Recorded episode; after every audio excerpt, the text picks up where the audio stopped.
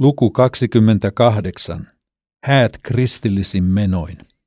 Japanin yhteiskunnassa esiintyy trendejä, joita länsimaalaisen on hyvin vaikea ymmärtää. Yksi tällainen asia on häät, joista nykyisin jopa 70-80 prosenttia järjestetään kristillisin menoin. Tämä tapahtuu siis buddhalaisessa maassa, jossa kristittyjä on pieni vähemmistö, alle yksi prosenttia kansasta. Ensimmäiset merkit tästä kehityksestä olivat näkyvissä jo 1970-luvulla, vaikka en sitä itsekään ymmärtänyt silloin.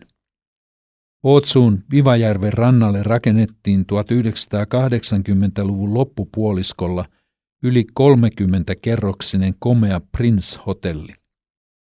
Hotelliketjun omisti Josiaki Tsutsumi, joka oli yksi kuuluisista Sigaläänin liikemiehistä Oomi Shonin – Oomin kauppiaat. Oomi on Sigan vanha nimi. Tsutsumi omisti niin paljon muutakin, että talousjulkaisu Forbes valitsi hänet tuohon aikaan kahdesti maailman rikkaimmaksi mieheksi.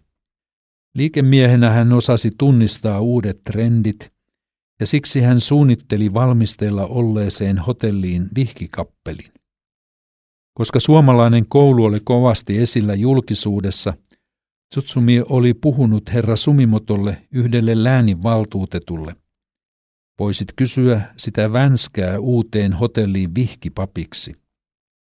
Sumimoto puhui siitä minulle, mutta kieltäydyin kunniasta. Se oli kaikin puolin viisas ratkaisu. Myöhemmin 2000-luvulla Josiaki Tsutsumi sai vankeustuomion taloudellisista väärinkäytöksistään. Kaikissa suuremmissa hotelleissa on nykyisin vihkikappelit, usein myös erillisenä rakennuksena, jossa on ristikatolla. Kristilliset häämenot ovat muoti-ilmiö, sillä japanilainen morsian haluaa pukeutua valkoiseen hääpukuun ja esiintyä elämässään yhden päivän prinsessana. Millään uskonnolla ei ole Japanissa vihki-oikeutta kuten Suomessa. Mutta kyseessä on hääseremonia – avioliiton siunaus. Se toteutetaan yksinkertaisella kaavalla, jossa on juhlan kristilliset elementit mukana. Useat protestanttiset kirkkojen pastorit tai lähetystyöntekijät palvelevat näissä tilaisuuksissa pyydettäessä. Monilla papeilla on sopimus hotellin kanssa. Näiden hääjuhlien ongelma on tavallisesti se, että tilaisuus hoituu kuin liuku hihnalla – eikä mitään todellista vuorovaikutusta synny papin ja hääparin välille. Koska maassa on vähän kristittyjä ja siten myös pappeja, eivät hotellit voi aina saada oikeaa pappia paikalle. Monet hotellit käyttävätkin papin roolissa näyttelijöitä, jotka ovat harjoitelleet roolinsa ja toimivat papin asussa. Eräs näyttelijä kertoi haastattelussa – että hän kokee onnistuneensa tehtävässään, jos häävieraiden tai morsiamen silmissä näkyy kyyneleitä. Pappi puhui niin kauniisti. Japanissa siis kaikki on mahdollista. Totuuskysymykset ovat toisarvoisia, kunhan seremonia on komea. Mainittakoon tässä yhteydessä, että entinen Pyhämaan kirkkoherra Atso Eerikäinen, joka on teologian tohtori – ja evankelimiyhdistyksen entinen Japanin lähetti, on toiminut jo vuosia Japanissa vihkipappina. Hän on myös kirjoittanut aiheesta kirjan Vihkipappina Tokiossa. Aivan toinen tilanne on silloin, jos häät järjestetään tavallisessa kirkossa. Silloin työntekijällä on kotikenttä etu. Hän voi kertoa oman seurakuntansa menettelytavan. Tavallisesti häiden pyytäjillä – ei juuri ollut kosketuskohtaa kristinuskoon. Itse oli valmis palvelemaan, jos hääpari osallistui viisi kuusi kertaa opetukseen, jossa käytiin läpi kristinuskoon, Jumalaan, luomiseen, perheeseen, avioparin kommunikaation anteeksiantamukseen ja hääjuhlaan liittyviä perusasioita. Vielä esitimme toivomuksen, että pariskunta kävisi Jumalan palveluksessa kerran kaksi ennen häitä. Koskaan kukaan ei kieltäytynyt näiden ehtojen johdosta. Tällä tavalla voitiin tutustua pariskunnan kanssa ja mahdollisuus jatkotapaamisiin oli aina olemassa. Kiinteää hintaa hääpalvelusta emme määritelleet, mutta pyysimme asiakkaita maksamaan kirkolle kolehtina sopivaksi katsomansa summan. Se vaihteli sadan ja kahdeksansadan euron välillä. Hotellien vihkikappelien palvelukset maksavat huomattavasti enemmän. Katolinen kirkko vihkii vain omia jäseniään. Protestantit perustelevat käytäntöään luomisen teologialla.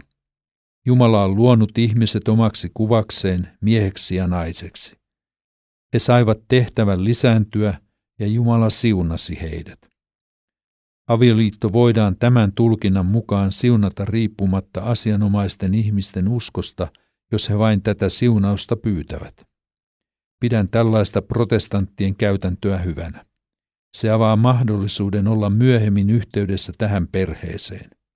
Jumala tekee työtään sanansa kautta, eikä ole vähäpätöinen asia, että pariskunta omissa häissään ja niiden valmistelujen yhteydessä – on saanut ensikosketuksensa evankeliumiin.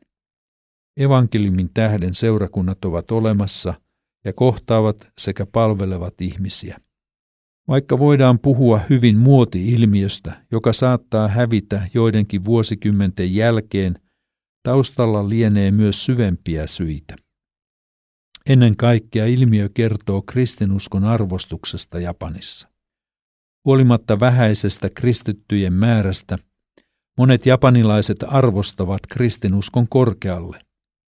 Siihen vaikuttavat kristillisten koulujen opetustyö sekä kirkkojen ylläpitämien sairaaloiden ja vanhain kotien sosiaalinen toiminta. Raamatun sanomaa voidaan kuulla kaupallisilta radio- ja TV-kanavilta. Kirkkojen työ nauttii laajaa arvonantoa. Maassa on ollut kristittyjä poliitikkojen, kirjailijoiden, taiteilijoiden – tai muiden vaikutusvaltaisten ihmisten joukossa. Jos voisimme Japanissa valita uskonnon vapaasti, haluaisin olla kristitty. Tämän kaltaiset mielipiteet ovat yllättävän tavallisia. Ananissa kaupunginjohtaja Yoshihito Ivasan poika oli menossa naimisiin keväällä 2004. Hän tuli morsiamensa ja äitinsä kanssa kirkollemme pyytämään häiden järjestämistä.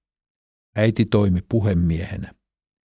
Lyhyen neuvottelun jälkeen jatkoi välittömästi keskustelua nuoren parin kanssa ja kerroin heille opetuksemme sisällöstä ja menettelytavoista. Vuokko keskusteli äidin kanssa kertoen, mitä näissä valmisteluissa on edessä. Äiti oli yllättynyt, että hänet jätettiinkin hääkeskustelujen ulkopuolelle. Kirkon ja etenkin länsimaalaisten ihmisten toimissa on paikallisten mielestä omituisia piirteitä. Jatkossa vain nuori pari kävi opetuksessa ja valmistelut sujuivat mukavasti. Häissä kirkko täyttyi noin sadasta häävieraasta ja TV-kamerat ikuistivat tapahtuman. Minä puhuin ja Vuokko toimi kanttorina soittaen häämusiikin. Hääkuvaajana toiminut nainen oli ollut 26 vuotta aikaisemmin nuorten piirissä kirkollamme, joten olimme hänen kanssaan vanhoja tuttuja. Pojan häistä seurasi myös kaupungin kanssa yhteistyönä järjestetty konsertti. Tyttäremme Satu oli tulossa Australiasta jouluksi tapaamaan vanhempiaan Ananiin, joka on hänen synnyinkaupunkinsa. Satu oli valmistunut edellisvuonna viulistiksi Münchenin musiikkikorkeakoulusta Saksasta. Ensimmäinen koeajalla ollut työpaikka löytyi hänelle Sydneystä Australian kamariorkesterista. Esitin Sadulle toivomuksen, että hän pitäisi joululomallaan konsertin Ananissa. Satu hyväksyi ajatuksen ja kertoi saavansa pianistin Euroopasta. Kerroin Ivaasalle, että minä hoidan kyllä esiintyjät, jos kaupunki järjestäisi salin ja mainostuksen. Ananiin oli muutama vuosi aiemmin saatu hieno 400-paikkainen konserttisali.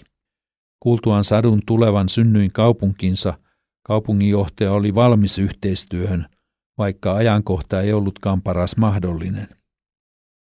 Saksassa opiskellessaan Satu esiintyi melko usein korealaisen pianistin Jong Jung Parkin kanssa. Nyt Jong Jung asui Lontoossa, mutta oli myös tulossa jouluksi omien vanhempiensa luokse Etelä-Koreaan yhdessä pianistimiehensä kanssa.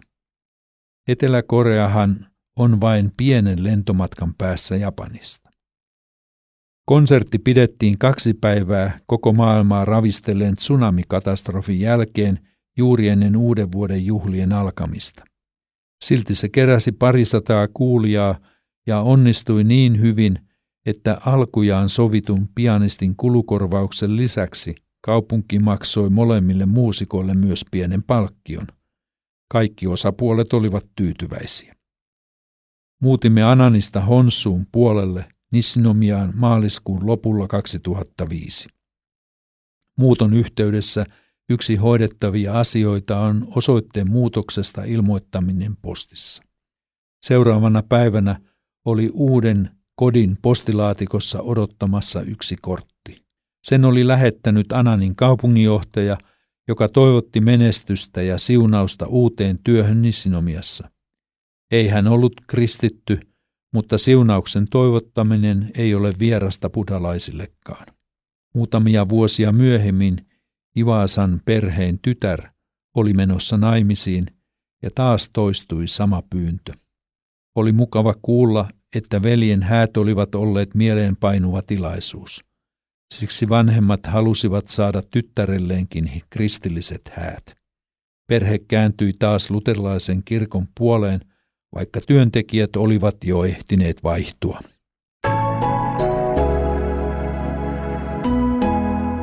Kustannus Oy Uudentien Japani yllättää yhä uudelleen, lukija Seppo Vänskä.